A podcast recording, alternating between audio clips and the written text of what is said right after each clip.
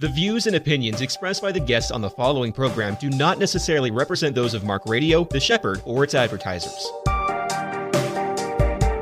Welcome to the Crossman Conversation, CEO Edition, offering insights, wisdom, and counsel from the most respected CEOs. Here is the host of the Crossman Conversation, CEO Edition, John Crossman. Hello, this is John Crossman, and welcome to the Crossman Conversation, the CEO edition. Today's guest is my good friend, Anthony Blanco, who is a Senior Managing Director of Investment Sales with TSCG. Anthony, are you there, buddy? I am here, and I'm excited to be here. Man, Anthony, I'm glad, so glad to have you on the show. And I know you recently you were at the New York ICSC, one of the most important uh, and influential real estate conferences in the world, and you've come back from that. Now you're looking forward to you know 2024. Tell us your thoughts about uh, what's going on in the real estate world today. Well, in the retail real estate world, uh, there's there's a fair amount of optimism um, over the last 30 days that, that's you know been brought about, of course, by the uh, the, the, the, movement in interest rates. Uh, we, of course, very closely follow uh, the 10-year Treasury yield, as that that is the benchmark by which the commercial loans are are um, established, the interest rates on those loans are established. So the fact that, you know, for the previous 12 to 18 months, of course, we've been experiencing rising Treasury yields and have, and have seen the result of that, you know, a decrease in, in values and certainly a huge decrease in transaction volume.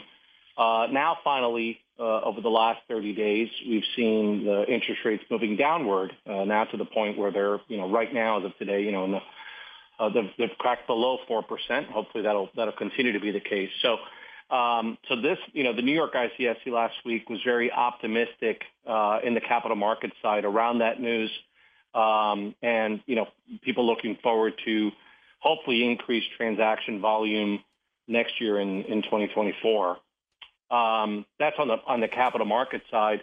On the on the real estate fundamental side, you know, John, you know this, but we, we've we've do, we're doing really well. Uh, overall occupancy levels are, are very strong. Um, not only in the in the properties that you know we manage and, and, and lease as well as I'm sure the ones you you handle as well, but I think all throughout our offices and everything we're reading, um, you know, from Green Street and, and CoStar and, and other sources. Um, so we're very strong on the on the occupancy front. We're we're seeing great release up rates market rates continue to, to increase. So I think overall fundamentals have, have remained strong. It, it, had just been the headwinds of, of the capital markets and, and what we had seen uh, you know over the last year or so with interest rates. It does seem, Anthony, very interesting. Like in this market, there's positive news. You know, like you know, employment is up, and so retailers are busy and they're expanding. And then there's been this lack of development, so that keeps you know you know pinning and pushing mm-hmm. things up. Uh, but then construction is costs are still high, so construction is still hard. And mm-hmm. then you're yeah. right, the interest rates have been, you know, higher than they've been in a long time. So it, it, it I think I agree with you, right, that it, it, it bends positive, but there is some tension out there still a little bit. And I, I have to admit that that probably impacts some transaction volumes being down because people can't figure out where to price their deals. And so has the pricing of deals been part of the challenge? Absolutely, John, and you you know you've been around uh, you know as long as I have, as long if not longer. And anytime you go through these um, you know shocks in the market, you you enter a new phase of price discovery, and in which in which case you know transactions are very hard to make. You have a pretty sizable you know delta between um, you know seller expectations or seller desires, I should say, and buyer expectations and and um, you know the, the fear of catching a falling knife. So both sides move away, and it just takes some time for transactions to to you know kind of get get back in in, uh, in the swing of things. So.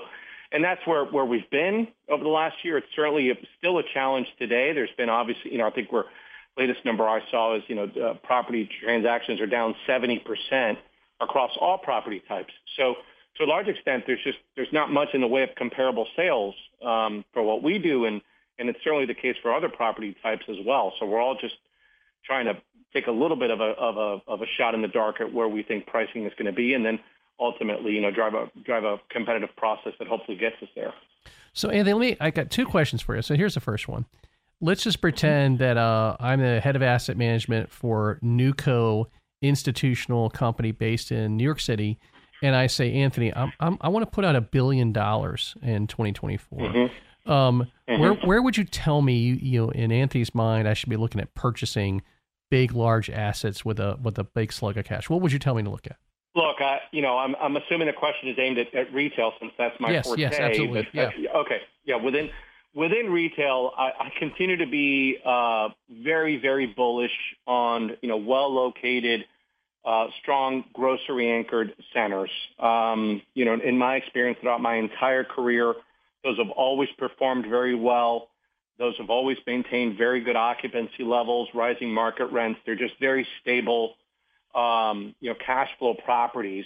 Um, I think that, you know, there, there's value to be had as you go into, you know, secondary markets, uh, in particular in Florida, of course, and in the Southeast, as you know, we're, we're growing. So there's a lot of secondary markets that are, that are, you know, almost becoming primary-ish markets, right, in the way that they're growing and, and just by virtue of just the geography of Florida and, and, and, um, you know, just barriers that we have to future growth. So, so I'm a big believer, number one, in, in grocery anchored product. Um, you know, dominant grocer, of course, here in, in Florida and the Southeast is, is, you know, Publix and uh, still a big believer in, in their concept and, and what they continue to do. Um, and then secondly, you know, I, I'm all, I'm a fan also of well situated, on anchored strip centers. Uh, you know, the kind of centers that you see, you know, with your what you and I call the mom and pop tenants, the local barbershop, nail salon, um, you know, et cetera. Uh, I just, you know, I dropped off some watches to put in new batteries recently at a, at a strip center near my house, and it was hard to find parking. And and it's because that's, you know, people are going there day in day out, and those are people that that's their livelihood. Um, and you know, they've been it's been the same guy putting a battery in my watch for you know 30 years. So um, I'm I'm a big believer in in, in those properties um, overall, and, and I've liked that sector. Now, granted, there's a lot of institutional groups that have tried to, to, to place capital. Of course, uh, Site Centers recently launched a, a, a, you know, a spinoff, uh, Curbline Properties, to, to do that. The challenge, of course, is on, on, the unanchored is how do you do it in scale and, and size. They're, they're trying to do that and, and figure that out because a lot of those properties tend to be smaller. But but in, in conclusion, I think that those are the two big property types that I like, uh, grocery anchored and um, you know well situated grocery anchored, and then of course the unanchored strips. Well, I, I, like that perspective. I mean, you've been doing this a long time, so for you to say that's been the consistent one, there's different times, different things trade. Uh, just got like a minute left, but um, uh, is that your same answer if it's like a family office looking to put out ten to twenty million? I think you know it all depends on on you know of course return thresholds and and, and what they're looking to achieve with that um, you know with, with their overall you know investment thesis. Is it you know, as, as you know, there's a lot of groups out there that say, well, we got to get a certain, you know, return, a certain yield threshold, so they need a little bit more in the way of upside, whether that be through lease up or redevelopment potential, et cetera. So uh, the answer tends to be the same, although I, I do find, you know, higher yield opportunities are present if you go in the non-grocery anchored space, whether it be, you know, um, you know, value anchored or, you know, gym anchored. Um, you know, there, there's still a lot of growth in Florida and in the Southeast, and there's a potential for market rent appreciation, certainly, uh, and you can get away from grocery anchored. So, so I think my answer would be the same, but it would also then capture, uh, you know, other non-grocery anchored products as well for the private offices. Gotcha.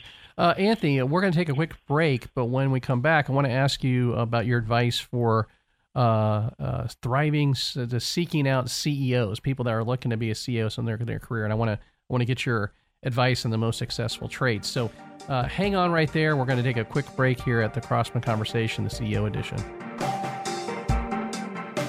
This is John Crossman, and I work with a lot of vendors in the commercial real estate industry. And I got to tell you, one of my favorite ones ever is my friends over at Construction Unlimited, Florida's premier roofing company and they bridge the craftsmanship with the pinnacle of innovation. They're just one of the best groups because of the trust, the expertise, the quality, and my favorite part, they're really committed to the community. When you're thinking about roofing construction needs, keep Construction Unlimited at the top of your list. At JLL, we are reshaping the future of real estate for a better world. For over 250 years, our firm has remained committed to offering trusted and innovative solutions in commercial real estate leasing, management, investment strategies, and technology. JLL.com. See a brighter way. Here's a call to those who want to make an impact on their company their community, or who possess a desire to make the world a better place. Crossman Career Builders provides the tools and resources for you or your company to make a difference on some of the toughest issues that we all face. Crossman Career Builders partners with CEOs, politicians, and pastors seeking to address problems of racism, mental health, addiction, justice, and suicide. CrossmanCB.com. Once again, here's John Crossman. All right, we are back here with Anthony Blanco. And Anthony, you know, in your career, you know, different people in real estate have different, you know, forward facing who they're talking to. You know, you're a tenant broker and you're talking to a director of real estate. And if you're doing, you know, well, maybe you're a leasing agent, you're talking to an asset manager.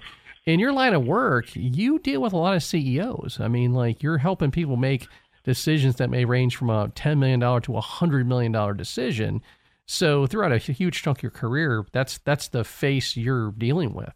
And I have to think mm-hmm. that you have a perspective of um, CEOs that you're like, gosh, that CEO is so impressive, or man, uh, that one maybe they're struggling a little bit. So we have a lot of young professionals and college students that listen to this show. So I wanted to, what's your perspective on when Anthony Blanco thinks, man, these are the traits of successful CEOs. In your mind, what are those? Oh, that's a great question, John. And I do deal with a lot of people, which is one of one of the favorite my favorite things to do. Um, the, the first first and foremost is I found that that very good CEOs are able to connect with people and and connect with all people within their team and, and their organization. And early in my career, I was fortunate enough to work for Steve Brandon, uh, who's now you know uh, with Brandon Partners, and it was a prolific Publix developer. And uh, and at the time, this was at the Brandon Company. And Steve had, you know, I was you know 21, 22 years old, just just getting out of college, uh, getting my accounting degree. And I would just watch Steve um, connect with everyone as he walked around the office. Like he wasn't just casually asking, "How was your weekend?" He wanted like details like how was your weekend and how is your family and he he had that ability to do that with everyone and it made everyone feel so important and i remember seeing that early in my career and saying that is such a great thing he is genuinely interested in these people and in their answers and um, I watched with great amazement, and it's something that I, I, I still try to apply myself. And and I and I see it sometimes in um, in people that are very successful CEOs. Um, I see it in you, John, and the interest that you take with with the people around you and your team and, and with your friends. And um, you're always interested in in people, and I think that's that's a great quality. So I say first and foremost that I think connecting with people and, and with your team is, is number one. I think secondly, um, you know, you know this. I've, I've got two daughters that I'm very proud of, and um, so I, I, you know, watch a lot of Disney, or now less so, but I watched a lot of Disney movies, and and I remember a scene in the movie Moana where she's asking, she's on this little, you know, little sailboat, and she's asking Maui, who's played by Dustin jo- or uh, yeah Johnson, The Rock, and um, she's asking, can she teach him? Can she teach her how to? Can he teach her how to sail? And uh, and he's like, well, it's not sailing, it's wayfinding. And it's like the ability to know where you're going by knowing where you've been. And I remember like sitting there in the movie, I was like, what a great line. Like what a, what a great way to put it. And a good CEO is always wayfinding. Um, you, you know where you've been and you know where you want to go and, and you kind of have a, a, in your mind's eye, you're able to see the line to get there. And, and I think about that metaphor a lot. I think about the, the idea that we're sailing – in almost everything we do, I, I, I share that with my children. I, I think about it daily.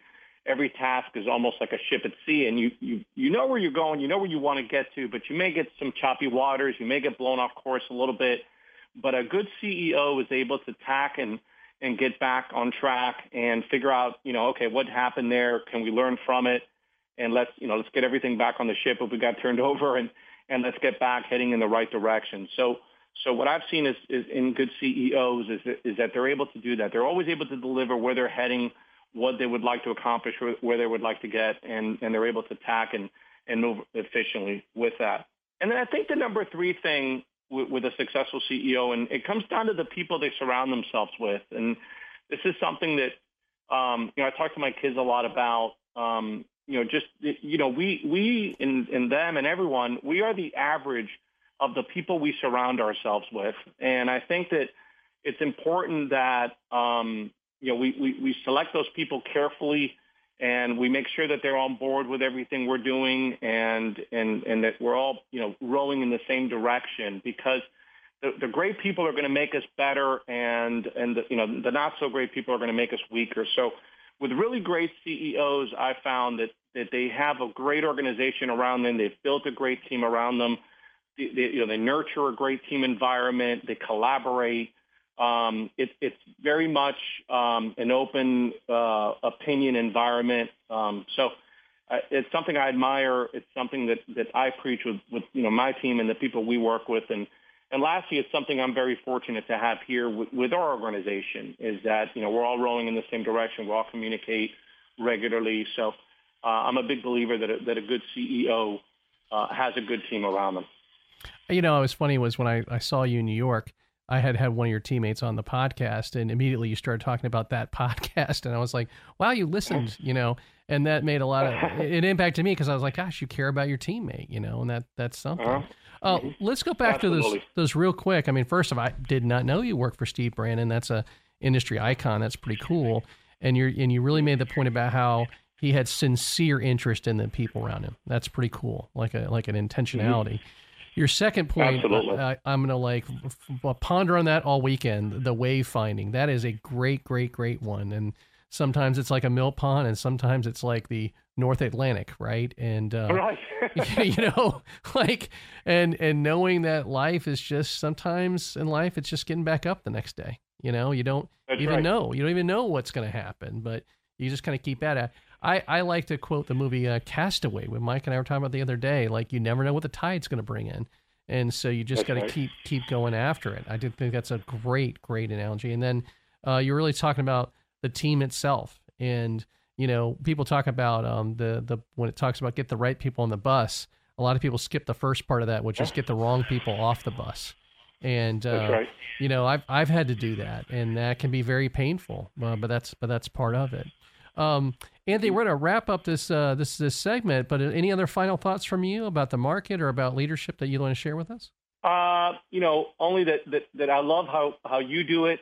Uh, I'm, you know, I'm a big fan of yours. You and I have been friends a, a, a very long time. Um, so, you know, only that I'm, I'm very appreciative. This uh, this really, it's really nice to speak to you in, in this way and, and to share our, our friendship that we've had for, for a long time. And, and I look forward to many more conversations with you. Absolutely. And I, will tell you one last thing, and then uh, Mike will transition. We have our final segment, but um, Anthony's got two daughters, you know, like I do, and so I follow him on Facebook. So oh, I always yeah. like I see his cool dad stuff inspires me. But this is true story. we Anthony have a mutual friend, and the mutual friend had a son that was uh, going through Miami, and he was worried about what happens if my son gets stuck in Miami. And so the mutual friend of me said, I gave him Anthony's cell phone number in case he was emergency call Anthony. I was like I would have my daughters call Anthony. that's oh, That's so. Yeah. I'm like mark of a good friend. Yeah, mark of a good friend. Anthony Blanco is the real deal. So, well, thanks for all you're doing uh, in the industry and with your family. You're doing great things, and thanks for being a guest on the Crossman Conversation, the CEO edition. Thank you for having me. I'm honored. All right, and we're going to be back here with our final segment in just a second. I'd like to thank Maynard Cooper and Gale, PC, for being a sponsor of our program. Maynard is a full service law firm with over 350 attorneys and 14 offices nationally who serve with professional excellence in everything from corporate and business matters to day to day legal issues. The office in Central Florida focuses its practice in real estate, corporate transactions and organization, banking and finance, along with trust and estates. To learn more, visit maynardcooper.com. Crossmark Services is a commercial real estate firm offering a wide range of professional services, including advisory, brokerage and leasing, investing, and property management. Our staff comprises the industry's most seasoned professionals who possess the needed knowledge in real estate investments, analysis, and portfolio management to drive growth. See how Crossmark can work for you. That's crossmarkservices.com. As the largest property tax practice in North America, Ryan's professionals possess the local footprint and knowledge, backed by a team with national expertise to help organizations minimize their property tax liabilities and ensure valuations are fair and accurate. With the Florida tax appeal deadlines approaching rapidly, local experts at Ryan work proactively with many jurisdictions across Florida well in advance of the August trim notice mailing to ensure our clients receive maximum tax savings. Guys, I use Ryan, and I hope you will too. Once again, here's John Crossman. All right, we're here for the final segment on the Crossman Conversation, the CEO edition. Mike Gillen, how are you, sir? Hey, it's always a pleasure to hear your friends talk about things, real estate or otherwise, but boy, he's something. You know, listen, man, uh, you, you start talking about people who negotiate 50, 60, 70, 100 million dollar deals, Mhm. okay? Yeah. First off, the weight of that is a big deal. The other thing is the the competition. You know, like you think, you know, a guy like him, I, I don't know this for him per se, but guys that do that work, they might do five deals in a year. They might do eight deals in a year. They might do three deals in a year. And so the pressure to get those deals done is significant. And some people that do Anthony's job are very grouchy. you know, they're they're tough. And so for Anthony to be smart and hardworking and focused, and yet, you know, when I when I ask him about uh, leadership, he refers to seeing a Disney movie with his daughter. It's like that's just like a poke inside his Mhm. soul. Like Yeah. this is who this man is, right? That's He's- well said. He can relate to Yeah, just everyday life. yeah, and so his humanity, I think it's just it, it just really comes out with that. So I just thought that was one of the best answers I ever heard. Was just uh, thinking about being on a sailing ship, and Yeah. some days you feel like you know you're cutting through it, and we're we're we're owning the world, and some days you're like that wave's going to take us down. You know, I thought your metaphor was so great about that, thinking about sailing and sh- being on the water. I wa- I was a boater for years, owned a boat, and occasionally would take it out in the Gulf. Now, I never took my little boat out in the Atlantic, but even on the Gulf, we we encountered uh, moments where that otherwise placid lake that you could just practically ski on, uh, it turned into a behemoth. And, you know, that's the way this real estate business, I'm sure any business can be that way. Sure. But boy, it's it's up and down right now. yeah, now. no, and and listen, interest rates move, or you know, a tenant declares bankruptcy that you weren't counting on, uh, or you know, like you have this happens all the time. You have an employee quit that goes work with a competitor, and then you have a Jerry Maguire moment of all that kind of stuff, and you know, it can be catastrophizing, Yeah, right? right. And so that goes back to that final component of, of your team Yeah. of really knowing you've got to have people that you can count on, that you're like minded, you're united with, and uh, that when times get tough, you know that you can count on them. I thought it was really interesting his optimism about the uh, direction of interest rates. I had not, I was not as aware that things were looking that much more positive for people uh, who deal with things like what he does, what I- you do. No, listen. I, when he was saying it, it, I liked. it. I agree with you. I liked it. and I enjoyed the positivity. I also what hit me is that we're just in this weird time where it feels like it's it's good, but it could go bad, Mhm. or it's good and you can, or it's or it's hard and it could get better. Right? Like we're right there. And so I think that like some little positive news goes a long way. You know. Well, apparently it is because things are, are looking better. And, you know, it, it does feel like we're at a crossroads and we could go as a nation, we could go one way or the Yeah. other on this stuff. 2024 is going to be a big year. it's going to be a big year and and i think that um you know that said um whatever happens we just got to get back in our boat and keep Yeah. sailing baby you know You know, the So- other thing that Anthony talked about that I thought was fascinating was the mom and pop aspect. uh, that was good too that was really good you know i i tend to think that all of us love going into a retail store that we know and like you go into a Publix and a huge chain and you know where things are and you can count on it and all the frequent flyer card you might have and then don't we all love going into a good solid mom and pop I, I do. You know, like we like both, Yeah. right?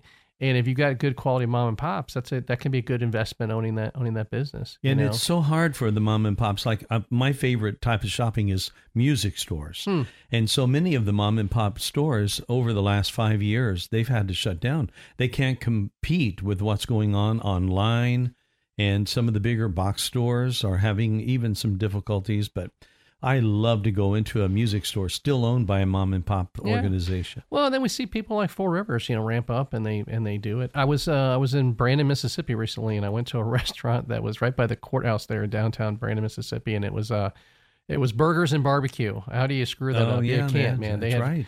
They had fried, they had tater tots and fried Oh. tomatoes. you know, it was, Making me hungry. it was really good. So, you know, I think he's saying that with good, solid mom and pop businesses that are doing it right, you know, like ones we would name, uh, that can be a good investment too. All right. Well, Mike Gillen, thanks for always being here with me. you got it, my friend. Until next time, this has been the Crossman Conversation, the CEO edition. This has been the Crossman Conversation CEO edition with your host, John Crossman. Tune in next week for another talk with an experienced CEO that will help bring clarity to your business endeavors. The preceding was a Mark Radio production.